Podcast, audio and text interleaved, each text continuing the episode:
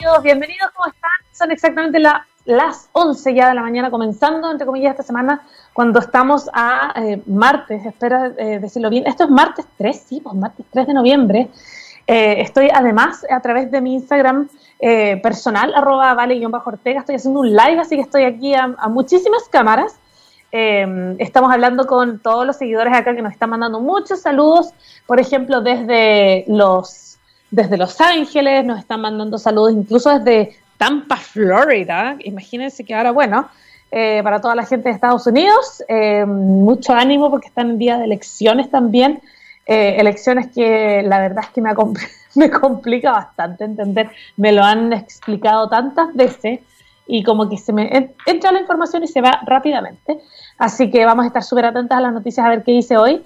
Em, y el día de hoy, fíjense que vamos a estar hablando de energías, por supuesto, energías renovables, la industria de la energía en, nuestro país. Pero una de las cosas, mira, tenemos saludos desde Villarrica. Eh, y una de las cosas más importantes es eh, las ciudades. Esto es un artículo de movilidad sostenible. ¿En qué ciudades es más común andar en bicicleta? Un artículo de ahora, del 21 de octubre.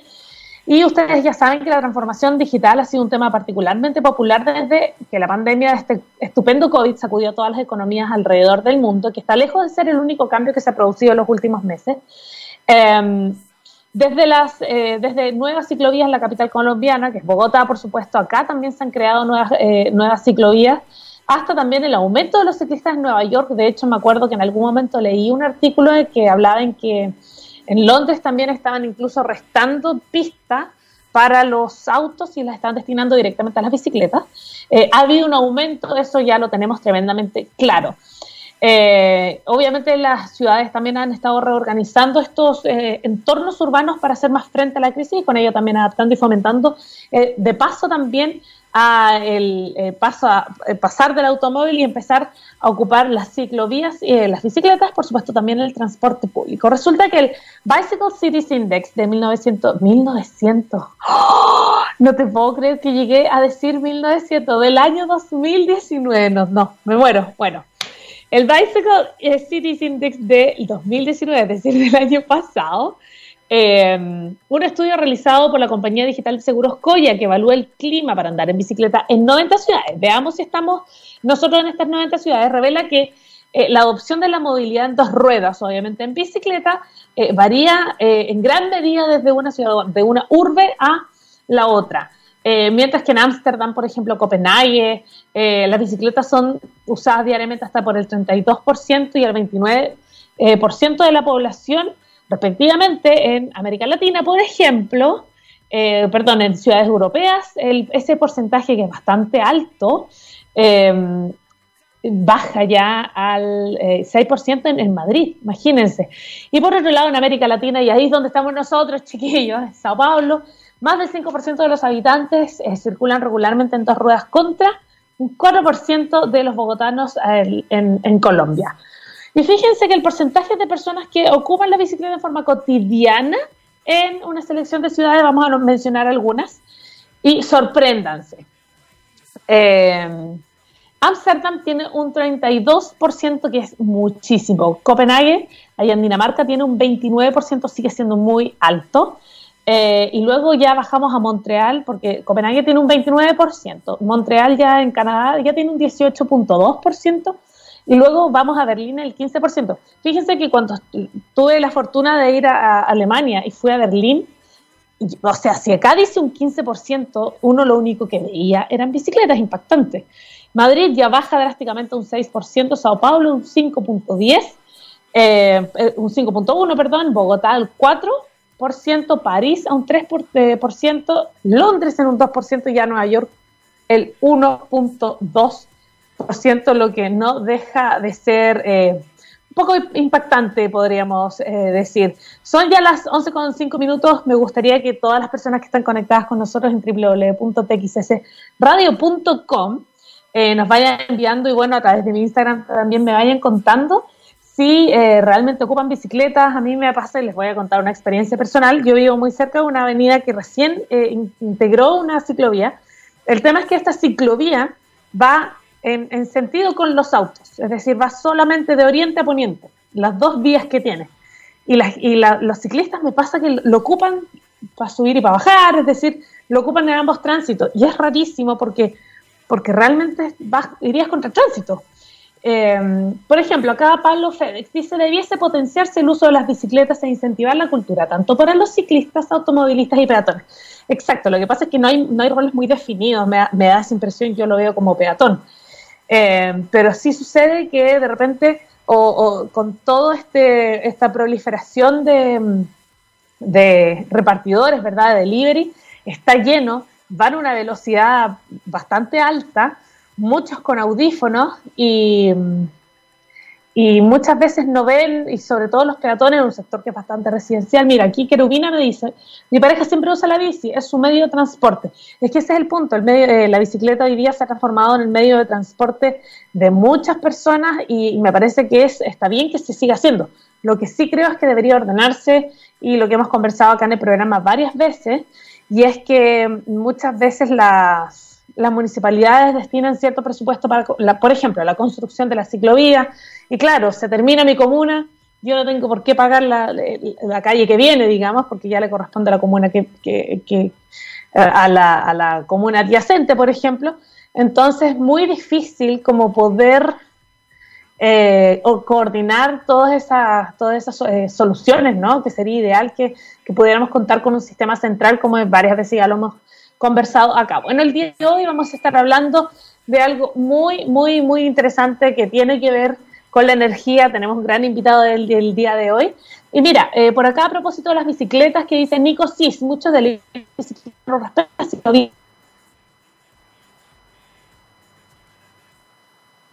Oroyañez, que es una avenida bastante. Eh, y cuando no por la calle, eh, porque no pueden, andan por la. Y eso genera que los automovilistas no respeten, los, los peatones sean pasados a llevar y así mismo. Entonces, por otro lado, también Cherry Garrido me dice, ¿cómo obligar a los ciclistas a compartir vías con los autos indicos? Está en el riesgo eh, el uso de las veredas de los peatones, pero el riesgo para, el, para el ciclista es muchísimo menos en una vereda que, que, que, en una calle, digamos, pero el riesgo mayor para el peatón, en definitiva. Es, es, un tema que da para conversar y que tiene que ir avanzando rápido porque la proliferación de, las, de las bicicletas va en aumento, por cierto. Debería existir, por ejemplo, acá mi tocaya Valeria Álvarez dice, eh, debería, existir una regulación en cuanto al uso de la necesidad de luces y otros, pero hay, ojo, eh, Valeria Álvarez, sí hay esa regulación. Lo que pasa es que probablemente no mucha gente la sabe. Eh, yo ando, por ejemplo, en auto y en bici, vivo en el campo y los lugares agrícolas en general, son todos los, todos los trabajadores eh, acuden en bicicleta. Entonces, claro, no si existe esa regulación, lo que pasa es que hay, muchas, hay, poca, o de repente hay poca difusión, o la gente definitivamente no lo sabe o no lo conoce. Eh, las 11 ya con 8 minutos vamos a saludar a los nuestros para dar inicio a nuestro programa el día de hoy, porque cuando miramos al futuro vemos a una compañía con un propósito claro. En Anglo American se han propuesto reimaginar la minería para mejorar la vida de las personas. Pero ¿cómo lo están haciendo? Poniendo la innovación en el centro de todo. Y de esta forma seguirán impulsando y estando a la vanguardia de la industria minera, adaptándose, buscando mejores formas de extraer y procesar minerales, usando menos agua y menos energía. El futuro, ya lo saben, está cada vez más cerca y es por eso que Anglo American son personas que marcan la diferencia en minería y lo vamos a dejar hasta acá con nuestra editorial, pero vamos a irnos directamente a la música, dando por iniciado ya nuestro programa Move de hoy. Eh, los invito a todos que están conectados con nosotros en nuestro Instagram eh, live que estamos haciendo, que se vayan a www.txsradio.com Com, estamos en vivo en directo y para quienes no lo alcanzan a escuchar ahora, se queda esto guardadito en un podcast y ustedes lo pueden elegir y volver a escuchar cuando quieran. Eh, nos vamos con música, esto es Imagine Dragons Believer y así comenzamos nuestro move el día de hoy. Chiquillos, estamos de vuelta ya, son las 11 con 13 minutos en este maravilloso día con un poco de polución, me atrevería a decir, pero no, empezó el calor, es como que el verano se nos vino encima acá en texradio.com para que nos escuchen desde cualquier parte del mundo. Hoy día, bueno, eh, partíamos hablando sobre las bicicletas y bueno, las formas, eh, cómo ha cambiado la forma de ver, eh, de trasladarnos y eso obviamente nos lleva a la energía, por supuesto, y es lo que vamos a hablar el día de hoy. Para nosotros la energía es nuestro combustible, como ustedes saben, y tenemos un gran invitado el día de hoy. Para presentar a nuestro invitado tenemos que hablar de eh, GMPAG, es una asociación gremial abierta compuesta por generadores eléctricos pequeños y medianos de cualquier tipo de tecnología de generación que actualmente se encuentra operando en el sistema eléctrico nacional, el que se extiende desde Arica hasta la isla de Chiloé. Imagínense, aquí sí que hay pega. Actualmente GPMAG eh, representa 18 empresas alrededor de, eh, con alrededor de 3.500 eh, eh MW totales instalados megawatts, será, después lo vamos a preguntar, en construcción, abarcando fuentes de energía hidroeléctrica, eólica, térmicas, biogás y por supuesto también biomasa. Y para hablar de esto, le vamos a presentar, chiquillos, a el director ejecutivo de esta Asociación de Pequeños y Medianos Generadores, G eh, PMAG. Le damos la bienvenida a Danilo Zurita Villarzón. ¿Cómo estás, Danilo?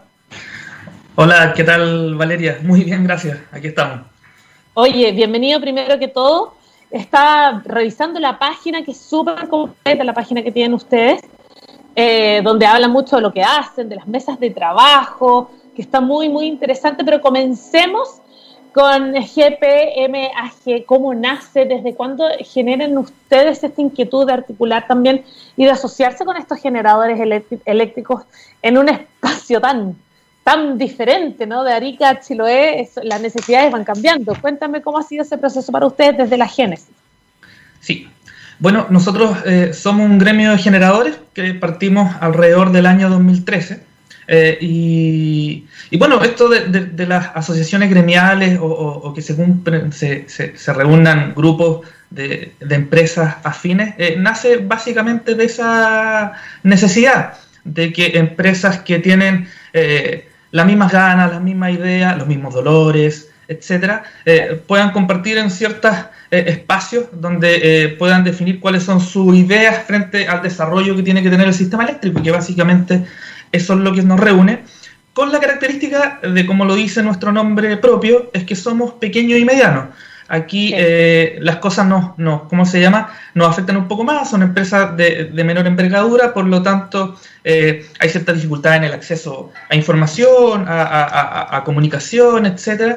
Eh, y en general las decisiones, operación, las características del mercado eléctrico, del sector eléctrico en general, que son muy, muy dinámicas, eh, a todos le, se podría decir, lo afecta de manera distinta. Y como nosotros no, no, nos juntamos y, somos parecidos, eh, diversamente tecnológicos, eh, o sea, hablando de tecnología, pero de tamaños muy similares, entonces aunamos fuerzas, criterios y así podemos darle nuestra, nuestra opinión al sector, a la autoridad, etcétera, etcétera.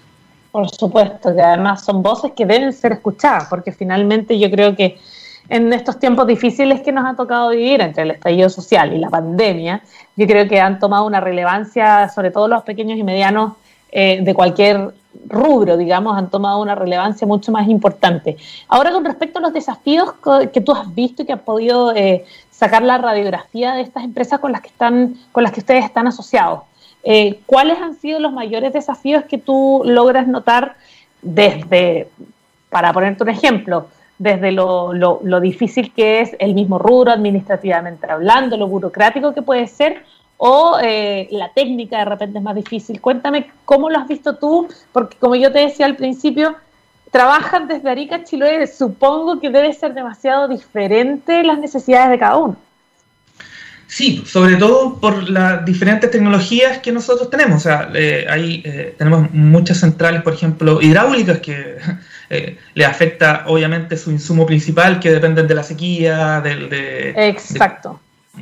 Eh, centrales solares, eólicas, también algunas que son más convencionales, eh, de respaldo, de bioenergía. Entonces, cada una tiene diferentes formas de hacer su negocio y este negocio tiene que ser establecido a través de, las reglas que pone la autoridad.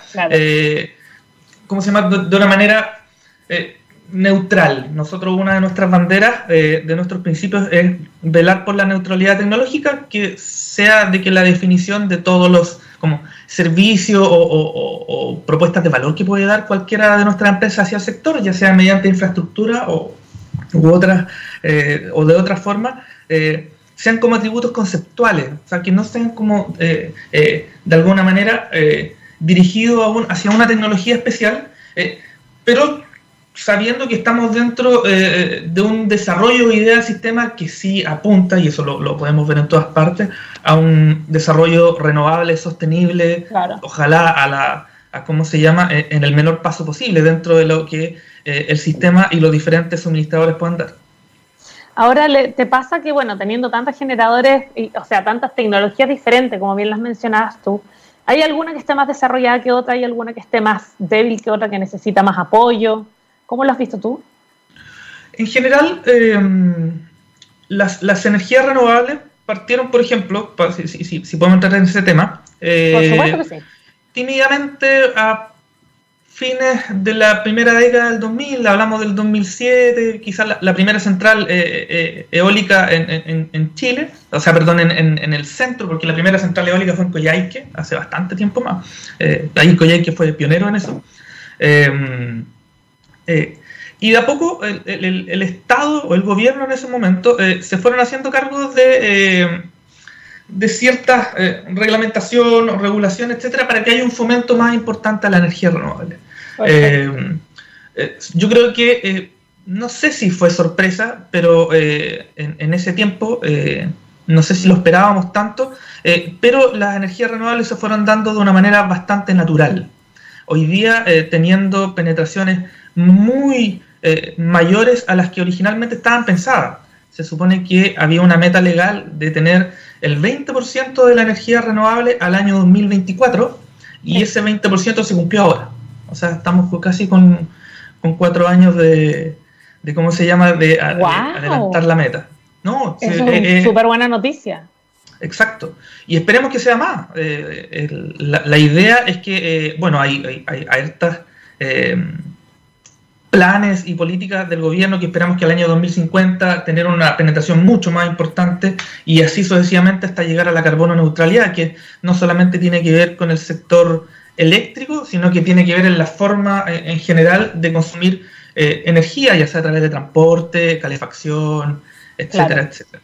Em, lo que sí es que como no, no, no, no, sé cómo eh, estoy pensando ahora en cuál, cuál podría ser la dificultad o, hablar de una tecnología en particular, eh, pero lo que eh, como sistema tenemos eh, en este momento como problema, que nos va a afectar mucho en, el, futuro, desafío. el desafío, perdón, es que el sistema tiene que tener una dosis de flexibilidad para poder incorporar adecuadamente esta gran penetración de energía renovable, por las características que tiene en particular. Eh, sabemos que el sol aparece en la mañana y se va en la tarde, eso es, no, hay que, eh, es, es, como se llama, es evidente, y también que, el, que el, eh, en, en, el caso de la energía eólica, su insumo también es un poco más aleatorio y menos predecible que otras tecnologías en particular. Entonces, para ello nosotros tenemos que prepararnos como sistema y en ese sentido, tanto el gobierno como todos los actores del sector eh, estamos discutiendo y conversando y analizando cómo se pueden implementar ciertas eh, tecnologías, eh, infraestructura, ideas, etcétera, para que esto se logre de la manera más rápida posible.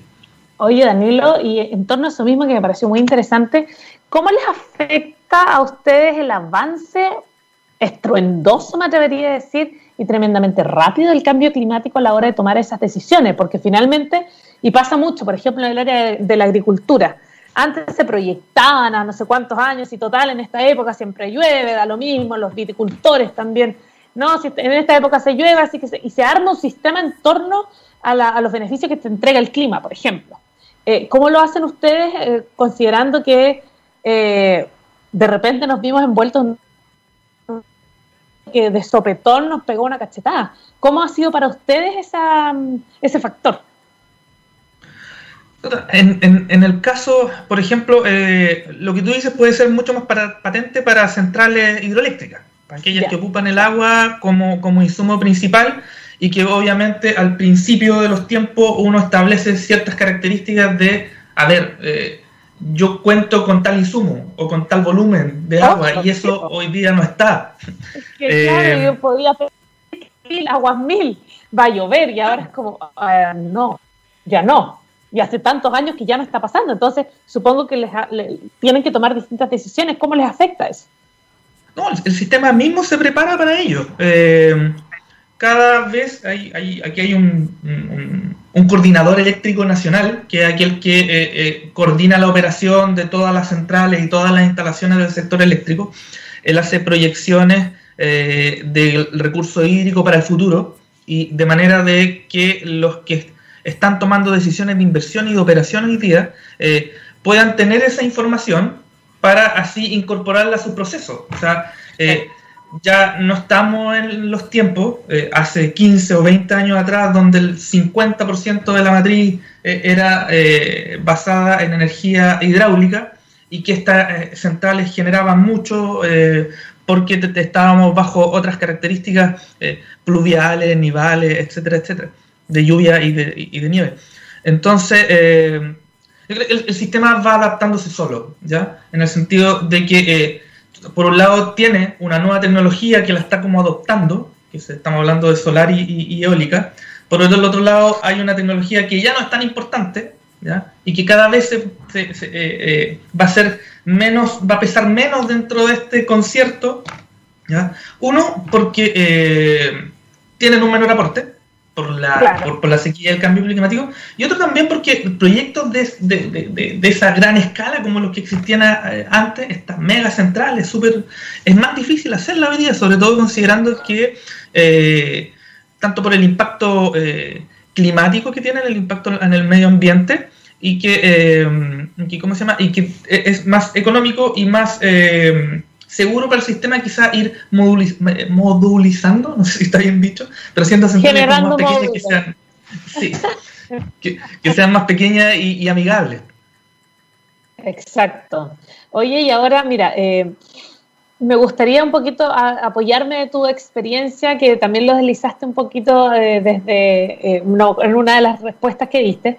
Me gustaría saber cómo evalúas tú el mercado eléctrico a lo largo de los años y cómo ha evolucionado. Lo dijiste como bueno, hace tanto tiempo sabíamos que iba a pasar esto y ahora la, cosa ha sido diferente por distintos factores, uno de ellos siendo el cambio climático, pero hay tantos más. ¿Cómo has visto la evolución del mercado del mercado eléctrico y, cómo ha evolucionado y cómo ha afectado hasta lo que eh, vemos el día de hoy? la naturaleza nos ha puesto muchos desafíos y los avances tecnológicos también. Eh, eh, hemos, bueno, en general el mundo sí o, ha sido capaz de aprender y, de incorporar en al menos en, lo que a sistemas eléctricos compete eh, energías que hace tiempo no estaban disponibles o eran de muy caro desarrollo. Eh, la tecnología solar, los costos que nosotros veíamos hace 10 años atrás, 15 años atrás eran prohibitivos y más encima eran casi como de prototipo, ojalá que funcionen bien, entonces eran como pruebas chiquititas que estaban funcionando eh, en, ciertas partes del mundo. Diez años atrás el, esquema o, la realidad es totalmente opuesta. Y en eso todos hemos tenido que aprender a, ¿cómo se llama? Eh, como una nueva regla del juego, se podría hacer. Hay nuevos actores, eh, hay más actores, es mucho más fácil hacer proyectos pequeños que están bien dispersos por a, lo largo del sistema eléctrico, por lo tanto ya no estamos tampoco en, en ¿cómo se llama?, en, en la realidad de hace, no sé, 10 o 20 años atrás, que era un número pequeño de empresas y un número pequeño de actores, eh, ahora, no sé, de 20, 30 empresas, en el coordinador hay cerca de, no sé, 300, 400, es un número...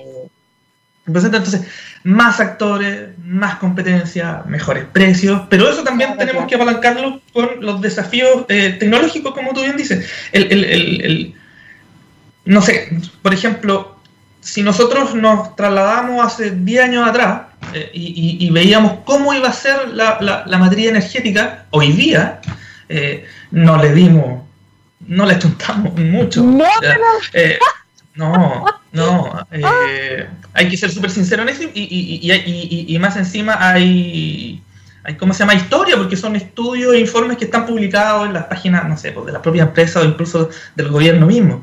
Em, había mucho desarrollo en carbón, ¿ya? Que, que, se seguía pensando que iba a estar presente en este año. Estamos hablando de ejercicios que se hicieron en el año 2010.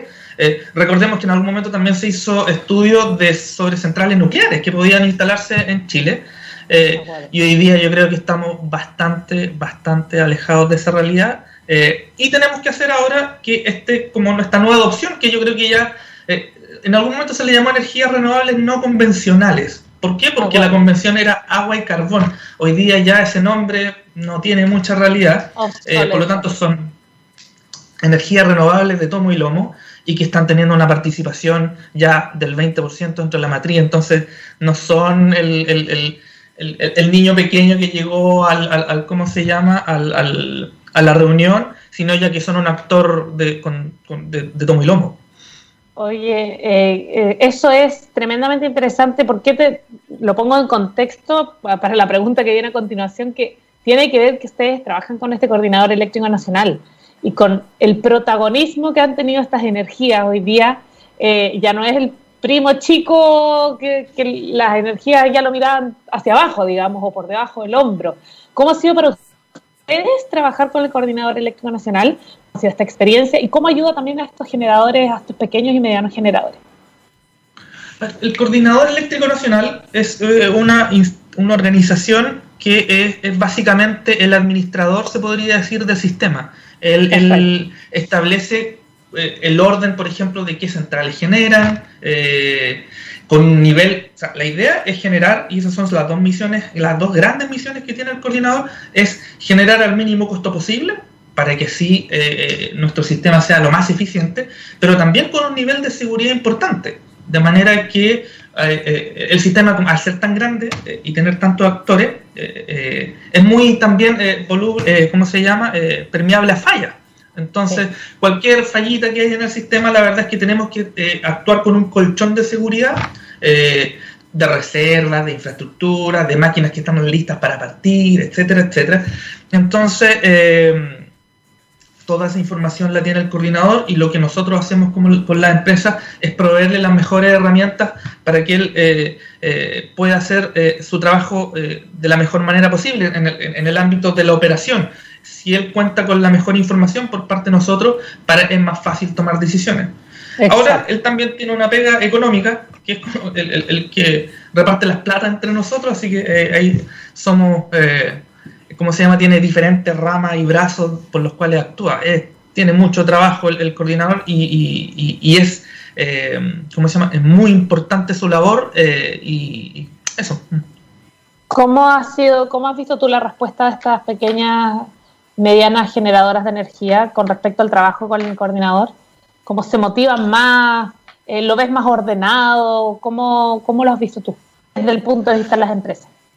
Sí, uno de las nosotros eh, no solamente somos pequeños en tamaño de centrales, sino obviamente de infraestructura y de capital humano. Eh, eh, son como economías de escala. A nosotros el, proceso de información y, el acceso nos cuesta un poco más.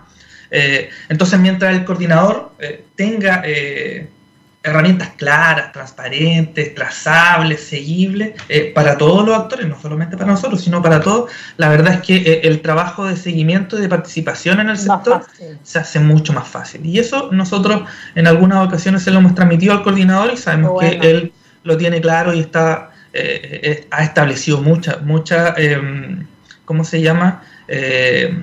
herramientas para este fin lo, mismo que yo te comentaba hace, eh, hace algunos minutos de que habían cuatro o cinco empresas importantes hace algunos años atrás.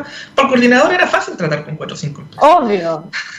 y ahora tiene eh, muchísimas, aparte que se, se, interconectaron los dos sistemas eléctricos que, tenía Chile. Había un sistema que eh, abarcaba desde Arica hasta un poco más al sur de Antofagasta y después venía desde ese punto hasta Chiloé. Esos dos sistemas se interconectaron el año 2017, quizás, después que, que, que, en, en, ¿cómo se llama?, en el mes, pero se le complica también porque tiene que coordinar más instalaciones, más actores, etc. Entonces, ha crecido. Yo antes trabajé en el, en, el, en, el, en el coordinador cuando tenía otro nombre, hace mucho, mucho tiempo atrás, así que conozco un poco cuál es la, la, pega que tiene que hacer. Exacto. Oye, eh, quería preguntarte un poco con respecto a, eh, porque de repente pasa que cuando se habla de energía y sobre todo energía renovable, que día, como ya decíamos, tiene otro protagonismo, me pasa que el consumidor final eh, de repente el consumidor desde la industria está un poco más arriba, arriba del caballo con, los, la nomenclatura, con los términos y con los beneficios que estos traen, ¿no? Eh, ahora aterrizándolo al consumidor final, al consumidor una dueña o un dueño de casa. Eh, hoy día, año 2020, con todo lo que ha implicado esta pandemia, con todo lo que ha implicado el estallido social también, etcétera, ¿Estamos frente a un consumidor empoderado, hay un consumidor educado o tenemos mucho más que avanzar y mucho más que hacer? Hay mucho que avanzar. Eh, yo creo y tengo la fiel eh, certeza de que nosotros, no solamente en temas como, es obvio que tenemos que aprender de, democracia, cómo se manejan, eh, hablando como educación infantil, eh, de, educación cívica, etcétera, etcétera, pero también hay que tener un componente de educación económica y sobre todo energética, porque la energía ya dejó de venir como desde el cielo hacia nosotros, sino que nosotros también la podemos, en, el futuro va a ser mucho más accesible generarla, y va a ser mucho más accesible ser eficiente y tomar decisiones eh, eh, en, función de nuestro consumo y cómo ordenarlo. Por lo tanto, yo creo muy importante, lo desconozco, si es que existen planes a nivel, eh, como por ejemplo el Ministerio de Educación, que sí entren y hablen con los niños de energía eh, y de cómo manipularla a nivel eh, domiciliario. Yo, yo creo que el, Ministerio de Educación tiene otras prioridades por ahora. Deben estar con hartas cosas encima, así que claro, el, el tema es que finalmente la educación del consumidor es es la masa, ¿no? Eh, se entiende que en la parte más industrial de repente es mucho más fácil, lo hablaba con un invitado hace mucho tiempo, que eh, tratar, por ejemplo, ellos eh, tenían productos que vendían a las industrias y tratar con, la, con las industrias, contarles de los beneficios, era prácticamente innecesario porque ya lo sabían.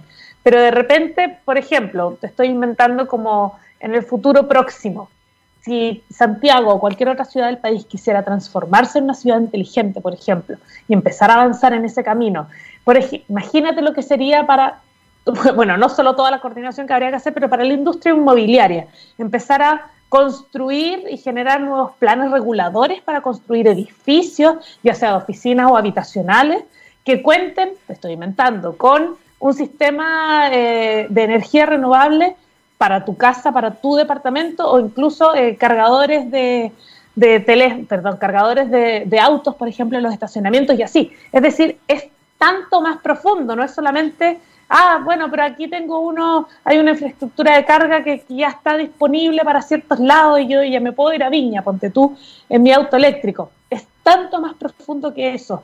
Eh, y, para eso se necesita educación del consumidor, porque esa persona va a tomar una decisión el día de mañana para comprarse un departamento en ese edificio, porque probablemente ya tiene un, un auto que es eléctrico. Entonces, esa, esa, es la parte que finalmente es la gran masa.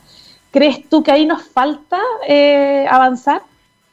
Sí, estoy convencido de que así es. Eh, y viene por dos partes. Uno siempre puede hablar acá de como que es primero, el huevo o la gallina pongo yo la información o, es la, ciudadanía la que va a demandar algo y yo creo que se está dando quizás eh, el, segundo caso, pero al menos hemos tenido eh, algunas eh, noticias e iniciativas del, de cómo se llama del, Ejecutivo. Hay un, par de, o sea, hay un proyecto de ley que tiene que ver con portabilidad eléctrica, que esto es como la, posibilidad de que tú eh, puedas elegir a tu suministrador de energía, que hoy día básicamente lo hace una distribuidora, ahora pueden haber eh, eh, muchos y con diferentes ofertas y con diferentes precios, etcétera. Entonces, al tener una gama o una posibilidad de decisión, ya inmediatamente yo tomo una responsabilidad y me tengo que informar. Entonces, yo le tengo que dar en este caso estoy hablando como quizás lo que tiene que hacer el Estado, eh, tiene que dar esa información y tiene que dar esa herramienta y esa educación a la gente para que pueda aprovechar estas eh, nuevas disposiciones de la mejor manera posible y no nos quedamos solamente en la idea y que no, no, no, no fue eh, muy efectiva. son, ¿cómo se llama? puntos muy, muy importantes para el, conocimiento y el entendimiento eh, de cómo uno gestiona su, su consumo. Eh, ¿Cómo se administra hoy día, Sí, al final uno hoy día tiene como poca noción de que ya hay, cada vez más gente anda, anda pagando las luces, etcétera, etcétera, o eligiendo algún producto como la, la, etiquetación que pone la Superintendencia de Electricidad y Combustible, que lo hizo bajo una, una normativa de estos A más o A más, etcétera. En los refrigeradores, los, los, microondas, las, lavadoras. Exacto y las diferencias de, precio por cada uno de, esos, eh, de, diferencias de precio en el consumo por cada uno de esos elementos de la casa a veces pueden ser muy importantes, sobre todo en elementos como el refrigerador. Exacto. Oye, nos vamos a meter al, al, a los productos, ¿te parece? Pero nos vamos a ir a una pausa primero musical, nos vamos a escuchar música de Pinca.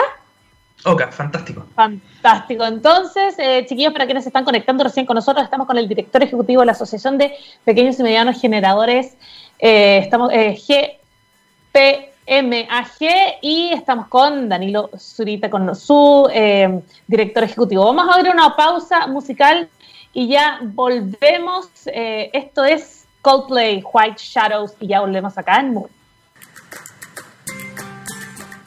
Chiquillos, ya estamos de vuelta, a las 11 con 46 minutos. Veníamos ya de escuchar música y estamos de vuelta en Move con un gran invitado que ha estado con nosotros también antes. Él ya es amigo de la casa, es el director ejecutivo de la Asociación de Pequeños y Medianos Generadores GPM AG. Bienvenido una vez más, porque sigue ahí conectado con nosotros, Danito Zurita Oyerzún. ¿Cómo estás, Danito?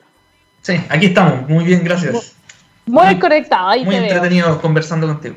Oye, estábamos hablando sobre el empoderamiento del consumidor, de, cuánta educación necesitamos para, tomar decisiones finalmente de, y, que, la, que estas energías renovables eh, empiecen a, tener esa masividad que se espera ¿no? Eh, en un futuro no muy, no muy lejano.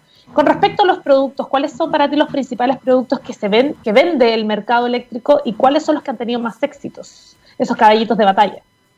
A ver, el, el sistema básicamente vende hacia los, eh, eh, hacia los usuarios eh, dos productos, que son energía y potencia. Quizá la energía es más fácil entenderla, así como, como es, un concepto más, más fácil, se podría decir, y la potencia no tanto. Entonces, quizás déjame poder explicarlo. por ejemplo, si nosotros que hemos comprado algunas veces estos gas licuado en estas bombonas, eh, es como uno podría comprar energía y la compra y la compra en bolsas, en este caso en, cilindros. ¿ya? Eh, sería muy poco eficiente que nosotros compráramos energía eléctrica en cilindros. Es como que cada vez pasa un camión con batería y te deja un par afuera de tu casa y tú la instalas. Las necesidades del servicio eléctrico a lo largo de la historia se han transformado en necesidades 24/7. ¿ya? Cuando uno quiere, eh, prende la tele y la tele tiene que estar, estar. disponible. Eh, cuando uno quiere, eh, no sé, pues, eh, energía, iluminación, etcétera, lo que tú quieras en tu casa, eso tiene que estar siempre disponible. Y eso multiplica no solamente a nuestra experiencia domiciliaria, sino a todas las industrias, minería, transporte, etcétera. Entonces, este concepto de disponibilidad, cuando yo quiera, eso se llama suficiencia o, potencia, se podría decir. De alguna manera, es como este respaldo de que el sistema va a estar eh, cada vez que tú lo necesites, bajo casi cualquier circunstancia. En sequía, el sistema está. Eh, no sé, eh, con, lluvia, el sistema tiene que estar. Terremoto, el sistema debe estar. Exacto, sobre todo en un país como el nuestro. Entonces, bajo ciertas hipótesis, proyecciones, escenarios plausibles, el sistema se prepara. Por eso tiene que tener, sobre todo Chile, eh, tiene que tener una infraestructura, por ejemplo, de distribución y transmisión súper robusta, eh, por, por, por, las características sísmicas que tenemos. Aparte, como dicen, eh, 9 de cada 10 catástrofes prefieren nuestro país. Eh,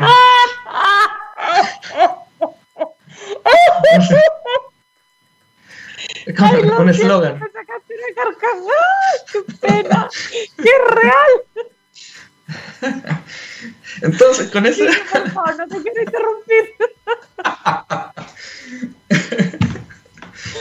Entonces, después de, claro, de estas numerosas catástrofes que eligen nuestro planeta hoy en nuestro país, me encanta. Sí, entre volcanes, eh, tsunamis, terremotos, la verdad es que no tenemos mucho que hacer. Eh, entonces tenemos que tener, obviamente, un sistema que esté preparado para cualquier contingencia. Y eso es como potencia, se podría decir. ¿ya?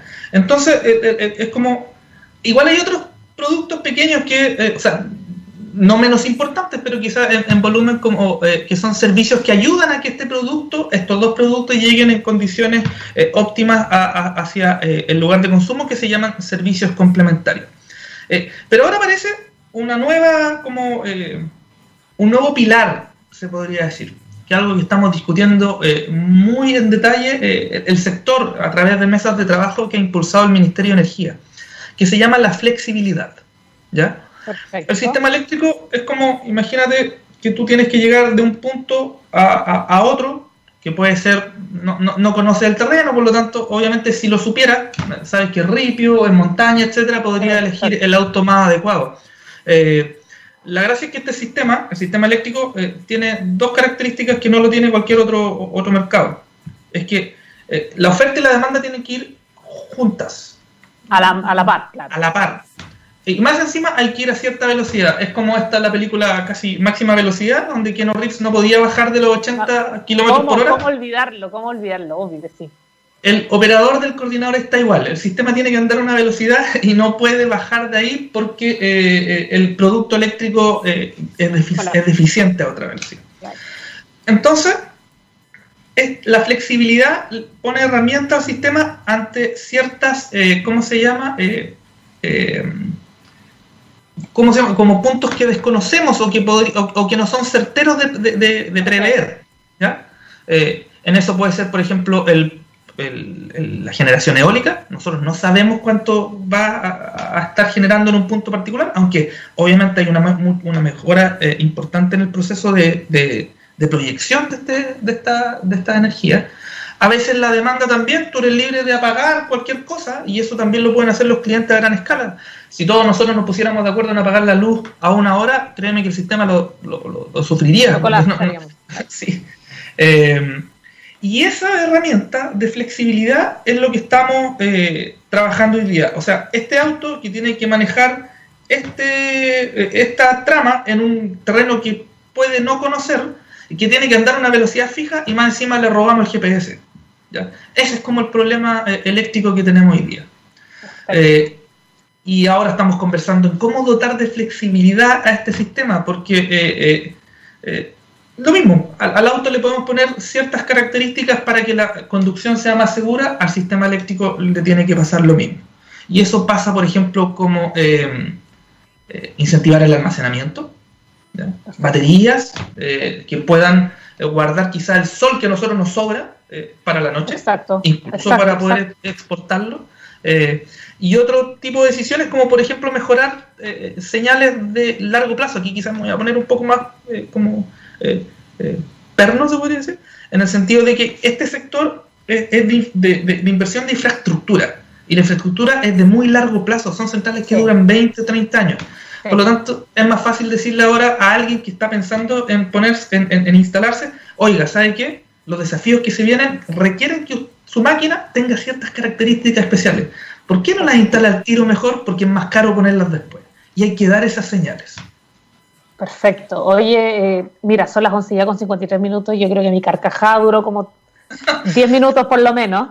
Eh, tenemos tantos temas que seguir hablando, entre ellos está, por supuesto, esta barrera de género que existe en el sector. Eh, sí entiendo que están, quiero saber, porque se viene la Feria Laboral Energía Más Mujer, eh, que se inició el año pasado, esta ya vendría siendo su segunda versión, se realiza el 10 y 11 de noviembre. Y me gustaría saber cuál es la participación que ustedes van a tener eh, y cómo se viene este, este magno evento. La agenda de género, si no me equivoco, parte eh, desde el año 2018 con mucho más fuerza ya como una institución, como una organización. en el sector hay una participación baja de mujeres, eso no es, no es, noticia para nadie, no es sorpresa las razones son históricas. No, no, yo encima soy de una generación, no sé si, si la bisagra, entonces tomo como el, este desafío con harta humildad, porque eh, eh, en algún momento, eh, hace ya, no sé, pues yo tengo 40 años y cuando éramos chicos nos decían hay carreras para hombres y hay carreras para mujeres y, eso obviamente es como una, cosa que, todavía de repente salta en la, cabeza, entonces hay que ser súper... Eh, en mi caso yo prefiero ser bien humilde en este cuando, cuando hablo de esto. Eh, la participación de la mujer hoy día en el sector eléctrico ronda el 25%. Eh, no es para nada una carrera de, de, hombres. No, no, no, no hay nada que, que, que, diga ni siquiera ser como fuerza bruta, nada. claro. Nada, no, no, no, no hay nada. digo que soy humilde porque a veces todavía de repente me quedan como frases que, que, que, ¿cómo se llama? Que, son un poco más difíciles de sacar. nosotros como gremio eh, trabajamos activamente en, en esta eh, iniciativa en Energía Más Mujer y también en otra que eh, estamos en el World Energy Council, que es el Consejo Mundial de la Energía, en su comité chileno, que tiene otro programa que se llama Woman in Energy, que hace una especie como de, de, de elección y postulación y, y, y, de cómo se llama, de de promoción de la participación de la mujer, no solamente dentro de la industria, sino también en posiciones de liderazgo. No, no basta solamente como poner números, sino que también hay una vanguardia de, de, cómo se llama, eh, de mujeres que está tomando eh, eh, espacios que, que, no tenían el sector eléctrico y que se han ido abriendo, ya sea por iniciativas, ¿cómo se llama?, a nivel de empresas, nosotros tenemos empresas que están participando activamente en Energía Más Mujer eh, con diferentes, eh, ¿cómo se llama?, eh, partes, a través, ¿cómo se llama?, de la contratación, de prácticas, eh, de buenas prácticas laborales, etcétera, etcétera. Fomentándolo, fomentándolo, claro. Exacto. Dos, por ejemplo, una de nuestras directoras participa activamente en, en, ¿cómo se llama?, en Woman Energy, bueno, fue una de las de las participantes de esta segunda generación, un programa súper exitoso que tiene el WEC. Y eso, o sea, nosotros no nos queda más que participar, que empujar este carro como gremio. Eh, estamos muy motivados por eso, porque sabemos que tienen que tomarse acciones. Esto no se da de manera natural. Eh, y, ya no se dio. No. Y, y, lo bueno es que eh, a, sí a, los profesionales, no, no, quiero decir que yo soy viejo, pero a los profesionales más jóvenes que vienen con otra mentalidad eh, eh, vienen con otra mentalidad y también a los más pequeños, eh, aquellos que somos papás, podemos darle una vuelta de tuerca y enseñar ciertas cosas para que el mundo cambie por sí solo. Y, y ahora los que no hemos dado cuenta de esto, también hay unos que han sido muy, muy efectivos en eso, tampoco me quiero dar como cierta importancia en el tema, eh, pero agradecer que, abrieron una puerta, eh, abrieron una ventana y que esto ya no para. No, tiene que ser así. Esto solo aumenta. Oye, eh, Danilo, de verdad, muchas gracias por haber estado con nosotros. 11 ya con 57 minutos. Lamentablemente se nos acaba el problema. Me quedaron una cantidad de preguntas porque realmente la conversación contigo fluye y es demasiado entretenida. Así que muchas gracias primero que todo por haber estado acá, darte estos, minutos para haber estado una vez más con nosotros. Así que muchísimas gracias, mucho éxito en lo que se les viene.